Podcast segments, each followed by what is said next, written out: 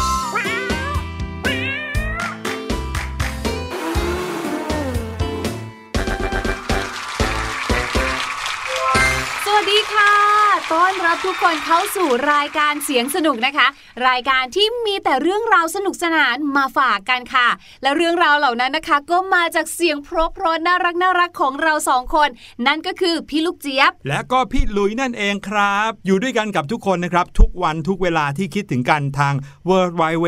t h a i p b s p o d c a s t แห่งนี้ครับ ใช่แล้วค่ะ แล้วอย่าลืมนะคะว่าเมื่อเข้าไปแล้วเนี่ยไม่ใช่มีแค่รายการเสียงสนุกเท่านั้นนะคะ ที่น่าสนใจ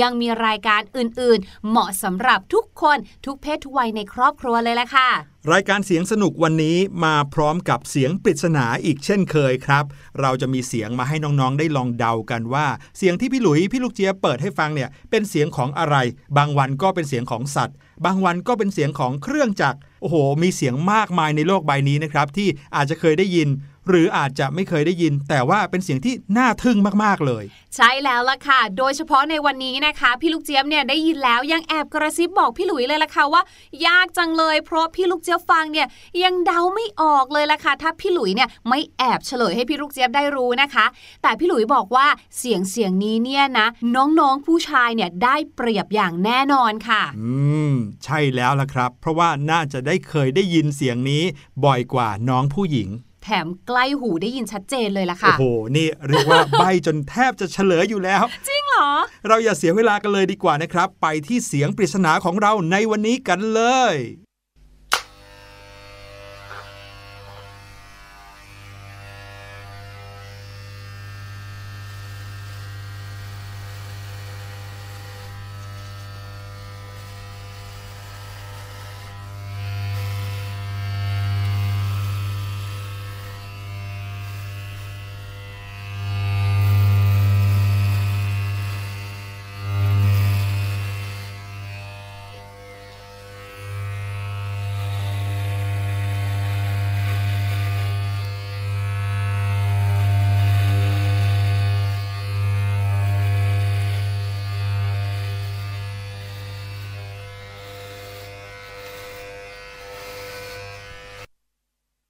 อะสมมุติว่าพี่ลูกเจี๊ยบไม่รู้คำเฉลยนะครับ พี่ลูกเจี๊ยบจะพอเดาออกว่าเป็นเสียงของอะไรครับ เดายากมากๆเลยนะคะ เพราะว่ามันมีหลายๆ เสียงประกอบกันไป จนนึกภาพกิจกรรม หรือว่านึกภาพต้นตอที่มาของเสียงไม่ออกเลย แต่เดาว่ามันน่าจะเป็นเสียงของเครื่องจักรหรืออะไรสักอย่างที่มันทำงานด้วยด้วยเครื่องจักรไหมคะอืมคือแบมันตเตมีอความรี่แบหรืบอว่ามีมอเตอร์อะไรอย่างนั้นอะไรใช่ไหมอย่างเงี้ยเพราะว่าเสียงเขาจะมีความสั่นๆหน่อย ใช่ใช่พี่หลุยเนี่ยนะครับอยากจะแนะนำให้น้องๆ ลองใช้หูฟังสำหรับเสียงปริศนาในวันนี้ดู แล้วจะรู้ว่ามีความมหัศจรรย์ซ่อนอยู่ด้วยอุ๊ยอะไรอะเพราะว่าเดี๋ยวเดี๋ยวๆมันก็จะมาชิดหูซ้าย บางทีเสียงก็จะไปชิดอยู่ที่หูขวาอืมแต่ว่าเราจะให้เวลาน้องๆไปลองเดาลองพิจารณากันดูก่อน ว่าเสียงที่เปิดไปเมื่อสักครู่นี้ เสียงปริศนาของเราเป็นเสียงของอะไร ตอนนี้ได้เวลาที่เราจะพาน้องๆ ไปเที่ยวกันแล้วล่ะครับ ตอนนี้นะคะอากาศในประเทศไทยของเราก็เริ่มเย็นแล้วนะพี่หลุยใช่เพราะว่าเรามีพายุหลายลูกเลยค่ะอื้อหือแวะเวียนมาเที่ยวประเทศของเรานะคะ มาทั้งอากาศเย็นมาทั้งลมฝนมาทั้งหยดน้ำเต็มไปหมดเลย ถูกต้องค่ะ วันนี้ค่ะสถานที่ที่เราอยากจะพาน้องๆไปเที่ยวกันเนาะก็เลยเป็นสถานที่ที่มีอากาศหนาวเย็นยะเยือกเหลือเกินค่ะ ใช่ครับ ไม่ใช่เพียงแค่หนาวเย็นเท่านั้นนะครับ ยังเป็นที่ที่หนาวที่สุดในโลกอีกด้วย อือหือเตรียมอุปกรณ์ในการสวมใส่ไม่ถูกเลยค่ะพี่หลุย ใช่แล้วละครับ น้องๆ พร้อมกันหรือยัง เตรียมทั้งเสื้อกันหนาว เอาเสื้อที่มีฮูดด้วยนะ สวมหัวแบบปิดหูด้วย เอาเอียร์มัฟมาใส่ข้างๆ ให้แบบลมไม่โดนหูด้วยนะครับ ใส่ถุงมือด้วย เอาให้หนาสุดๆไปเลยเพราะอย่างที่บอกครับว่าหนาวจริง ๆ ถ้าน้องๆ เตรียมตัวกันพร้อมแล้ว พี่หลุยว่าเราไปกันเลยครับ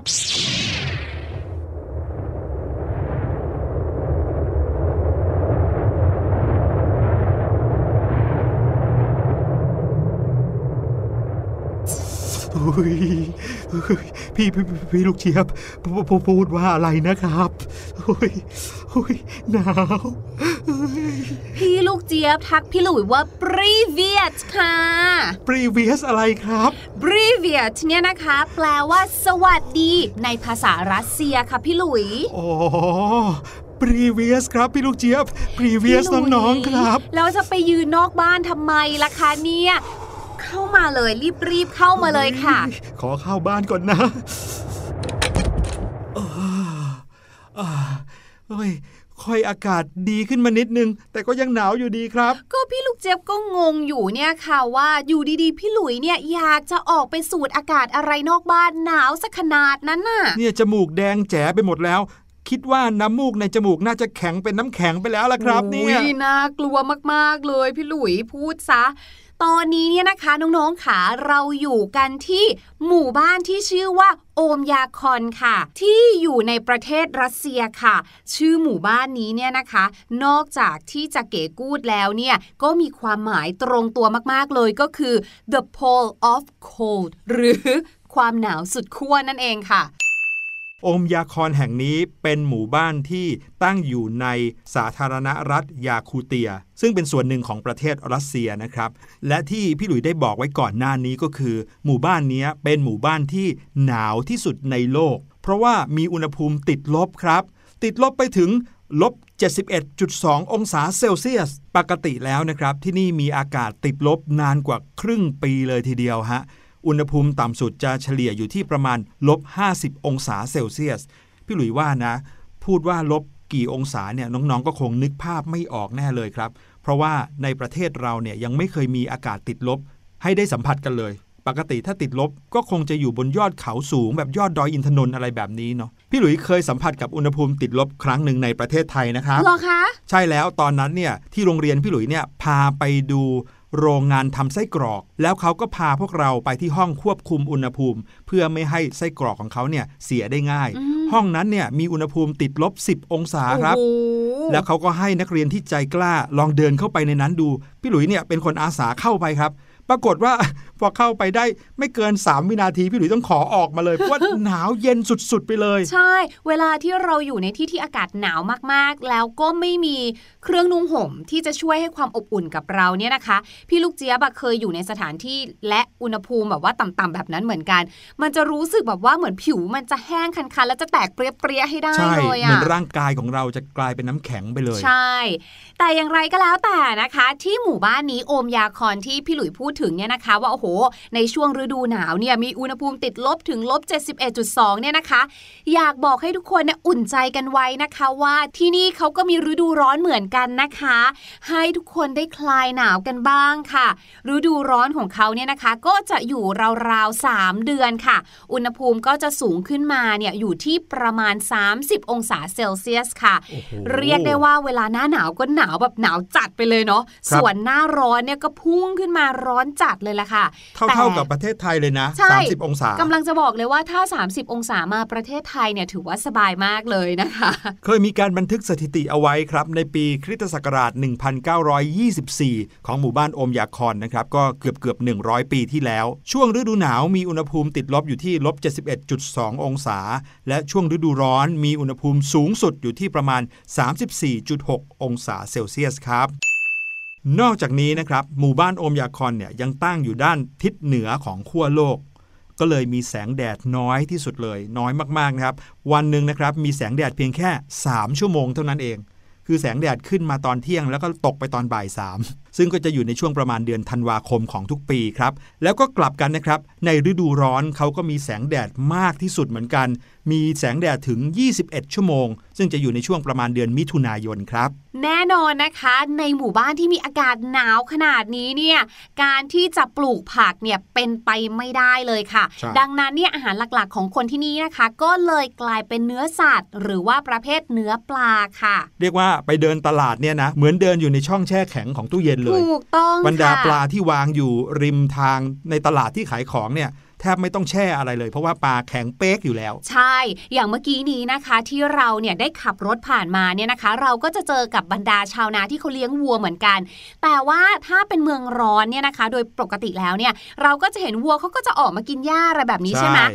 แต่น้องวัวที่นี่ค่ะ ไม่มีโอกาสออกมาเล็มหญ้าใด ๆ ทั้งนั้นนะคะ เพราะว่าวัวเหล่านี้ก็ต้องไปหลบลมหนาวเหมือนกันค่ะอืมไปอยู่ในบ้านของเขานะคะ ในข้อกของเขาเพื่อจะได้อบอุ่นไม่หนาวตายไปซะก่อนค่ะ อีกอย่างหนึ่งนะครับที่น่ามหัศจรรย์มากสำหรับอมยาคอนแห่งนี้ก็คือเรื่องห้องน้ำครับ ระบบการประปาที่อมยาคอนเนี่ยแทบจะไม่มีเลย เพราะว่าถ้ามีนะครับท่อประปาเขาจะแตกหมดจากอากาศที่หนาวจัดเขาก็เลยมักจะต้องสร้างห้องน้ำเอาไว้นอกตัวบ้านครับ พื่อพื่อจะได้ไม่ต้องใช้ระบบประปา ใช้ระบบการตักน้ำซึ่งในห้องน้ำของเขาที่อยู่นอกตัวบ้านเนี่ยก็ต้องมีการรักษาอุณหภูมิให้อุ่นขึ้นมานิดนึงเหมือนกัน และสำหรับนะคะเรื่องของการขโมยรถนะคะ โจรขโมยเนี่ยบอกเลยว่ายากมากๆค่ะ เนื่องจากว่ารถที่มีเนี่ยนะคะ ก็ต้องเก็บไว้ในโรงรถค่ะ ในโรงรถเนี่ยก็จะมีเครื่องนะคะ หรือว่าอุปกรณ์ที่ช่วยทำให้ห้องนั้นเนี่ยอุ่นไว้ค่ะครับเพราะถ้าเกิดว่าเราเนี่ยนะคะเผลอลืมค่ะนำรถออกมาจอดข้างนอกเนี่ยถ้าจอดทิ้งไว้เมื่อไหร่แค่แป๊บเดียวเองนะ รถอาจจะสตาร์ทไม่ติดก็ได้เพราะความเย็นนั่นเองใช่ขนาดในบ้านเราเนาะอย่างพี่ลูกเจี๊ยบเวลาที่ไปต่างจังหวัดหลายวันเนี่ยนะคะ จอดรถทิ้งไว้ กลับมาเนี่ยบางทีรถสตาร์ทไม่ติดก็มีนะถูกยิ่งต้องรถเก่าแล้วเนี่ยนะคะ ยิ่งต้องคอยดูแล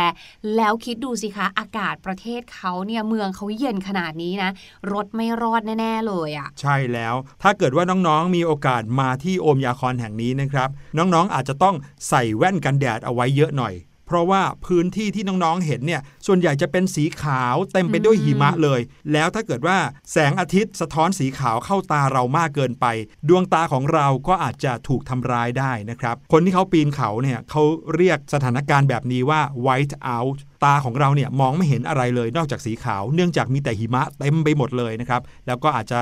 ถูกแสงที่สะท้อนเข้าตาเราเนี่ยทำร้ายเอาครับ แต่ถ้าเกิดว่าใครนะคะชอบอากาศเย็นๆเนี่ยบอกเลยว่ามีอีกหลายที่นะคะ ให้ไปเที่ยวกัน ไม่ใช่แค่เมืองนี้เท่านั้นนะคะ ยกตัวอย่างเช่นค่ะ อีกหนึ่งที่เลยนะคะ ที่ได้รับชื่อเสียงเรียงนามว่าเป็นสถานที่ที่หนาวที่สุดในโลกเลยนะคะ เพราะมีอุณหภูมิต่ำสุด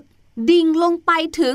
ลบ 89.2 องศาเซลเซียสนะคะ นั่นก็คือที่แอนตาร์กติกานั่นเองค่ะ ที่นั่นนะคะ ใครที่มีความรู้สึกว่าการเจอกับผู้คนเนี่ยทำให้ปวดหัวนะคะ บอกเลยว่ามาอยู่ที่แอนตาร์กติกานี่สบายมากๆเลย เพราะที่นี่นะคะ น้องๆจะได้เจอกับเพนกวินแล้วก็แมวน้ำเท่านั้นค่ะ ที่จะอยู่ตรงนี้นะคะ เจ้าสัตว์สองสายพันธุ์นี้นะคะ เขาสามารถจะทนอยู่กับอากาศหนาวได้เป็นครึ่งค่อนปีเลยนะ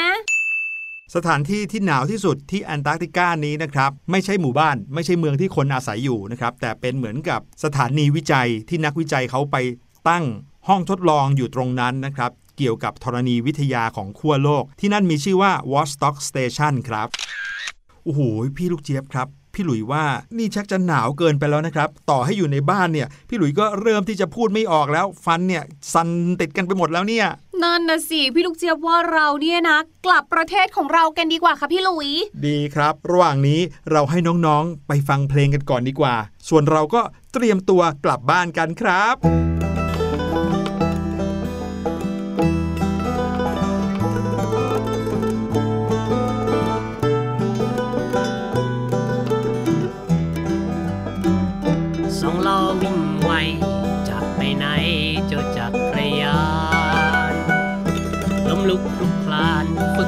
ไม่นาน ยังขี่ไม่เป็น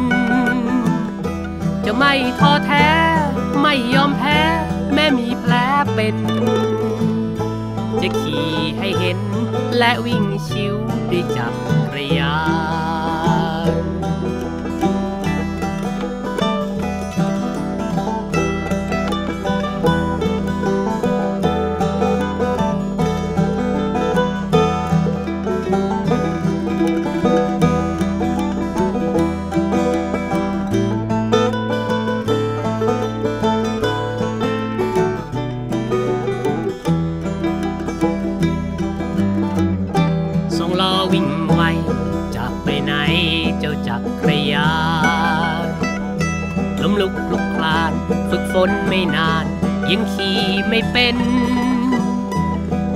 ท้อแท้ ไม่ยอมแพ้ แม้มีแผลเป็น จะขี่ให้เห็น และวิ่งชิวด้วยจักรยาน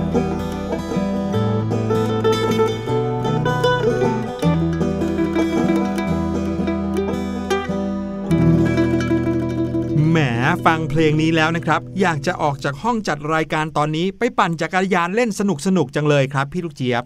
พี่หลุยถ้าพี่หลุยจะไปปั่นจักรยานเนี่ยนะคะ ขอแบบที่มีที่นั่งของอีกคนนึงด้วยได้ไหมคะหมายถึงที่มีเขาเบาะเรียกซ้อว่านเป็นใช่ไหมเบาะซ้อนนะคะอ๋อทำไมล่ะครับ ก็พี่ลูกเจี๊ยบเนี่ย I cannot ride a bicycle อ้าวปั่นจักรยานไม่เป็นเหรอครับ ใช่ค่ะ อ๋อโถโถเป็นเรื่ถ้าองอย่างที่นั้นเขินจังเลยอะ มาซ้อนพี่หลุยก็ได้ครับอืมพี่ลูกเจี๊ยบเนี่ยเวลาที่เห็นคนเนี่ยนะคะ ride a bicycle หรือว่าปั่นจักรยานเนี่ยจะอิจฉามากๆเลย เพราะว่า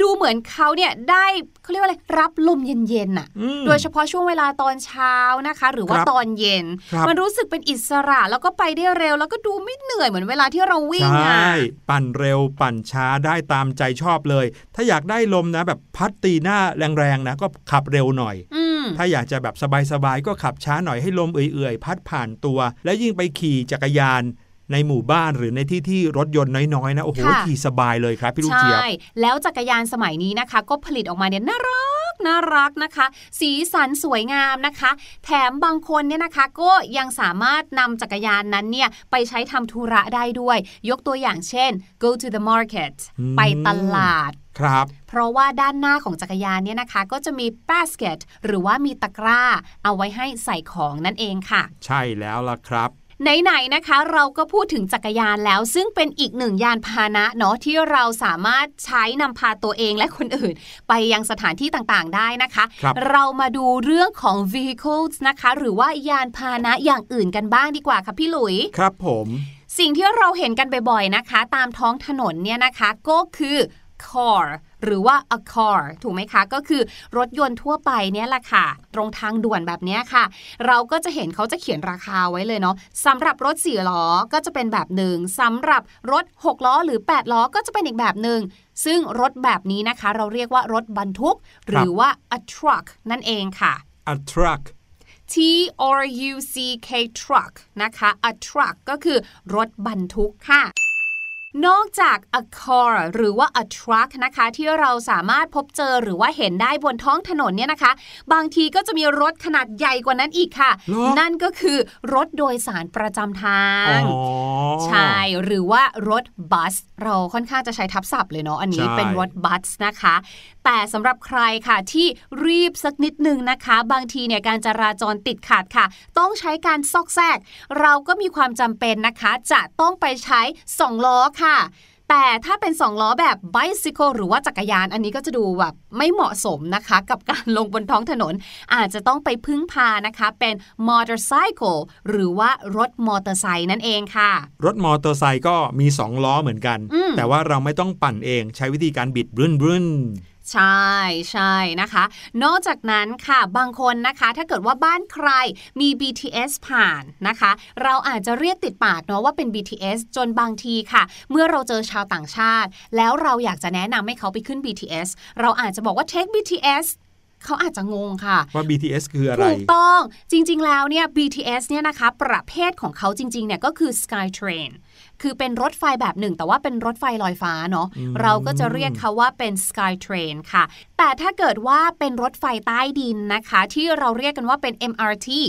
เราจะเรียกเขานะคะ หรือประเภทของเขาเนี่ยก็คือ Subway ค่ะเมื่อกี้นี้พี่ลูกเจี๊ยบบอกว่ารถ BTS เป็น Sky Train ค่ะถ้าเกิดว่าเป็นรถไฟเฉย ๆ ที่วิ่งอยู่บนรางธรรมดาก็คือ Train โอ้โห วันนี้รู้จักหลายอย่างเลยนะอืมทั้ง car truck bicycle motorcycle sky train subway แล้วก็ train ยังมีพาหนะอีกหลายอย่างนะพี่หลุยจว่าริง อันนี้เราแค่ยังอยู่บนบกเนาะยังไม่ได้แบบว่าลงน้ำใช่มีเรือข้ามฟากมีอะไรอีกเดี๋วอีกหลายแบบไว้ครั้งน้เลย ใช่ เดี๋ยวครั้งหน้าเอามาฝากกันอย่างแน่นอนค่ะ แต่ว่าตอนนี้นะคะได้เวลาที่เราจะไปฟังเฉลยกันแล้วล่ะค่ะว่า เสียงปริศนาตอนต้นรายการของเราคือเสียงอะไร แต่สำหรับใครนะคะที่อยากจะฟังอีกครั้งหนึ่งนะคะ ไม่ต้องรีเลยค่ะ เพราะว่าพี่ลูกเจี๊ยบกับพี่หลุยจะให้ฟังก่อนที่จะไปเฉลยกันตอนนี้เลยค่ะ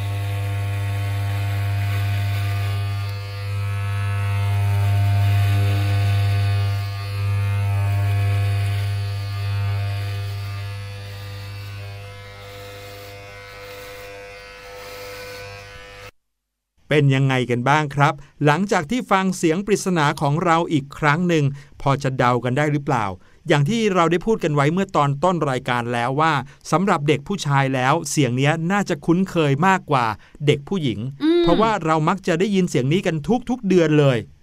ทุกๆเดือนด้วยเหรอคะอ่าเพราะว่าเด็กผู้ชายเนี่ยจะต้องมีการตัดผมกันทุกๆเดือนครับอืม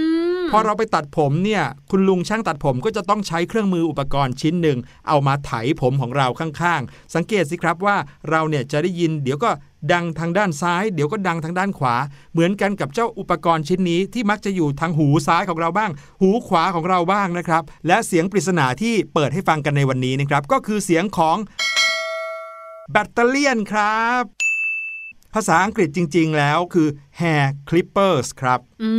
ม ก็ตรงตัวเลยนะคะ เพราะคำว่าคลิปเนี่ยก็คือแปลว่าการตัดนั่นแหละค่ะ แล้วก็ตัดอะไรเอ่ย hair ตัดผมนั่นเอง ใช่แล้วอืมแต่ว่าในไทยเนี่ยไม่ค่อยเรียกนะว่า hair clipper อืมเขาเรียกก็จะเรียกเขาว่าแบแบตตเตเตออรี่รี่ยยนนแบตเตอรี่ยนอืมแต่ก็รู้กันว่านี่คือสิ่งที่ใช้ตัดผม โดยเฉพาะอย่างยิ่งให้กับ เด็กผู้ชายนะครับ เลยอยากจะรู้เลยละค่ะว่าน้องๆชาวเสียงสนุกโดยเฉพาะน้องๆเด็กผู้ชายเนี่ยนะคะ เดากันถูกต้องหรือเปล่านะคะ ถ้าเกิดว่าใครเดาไม่ถูกแล้วยังสงสัยนะคะ สามารถที่จะกลับไปค่ะ รีย้อนฟังได้เลยค่ะ เพราะว่ารายการของเราเนี่ยนะคะ เป็นพอดแคสต์ที่สามารถฟังได้ทุกที่ทุกเวลา และได้ในทุกๆ ช่วงทุก ๆ ตอนจริง ๆ เลยละค่ะ สำหรับวันนี้รายการเสียงสนุกหมดเวลาลงเรียบร้อยแล้วละครับ เราทั้งสองคนต้องขอลาไปก่อน พบกันได้ใหม่คราวหน้า สวัสดีครับ สบัดจินตนาการ สนุกกับเสียงเสริมสร้างความรู้ในรายการ เสียงสนุก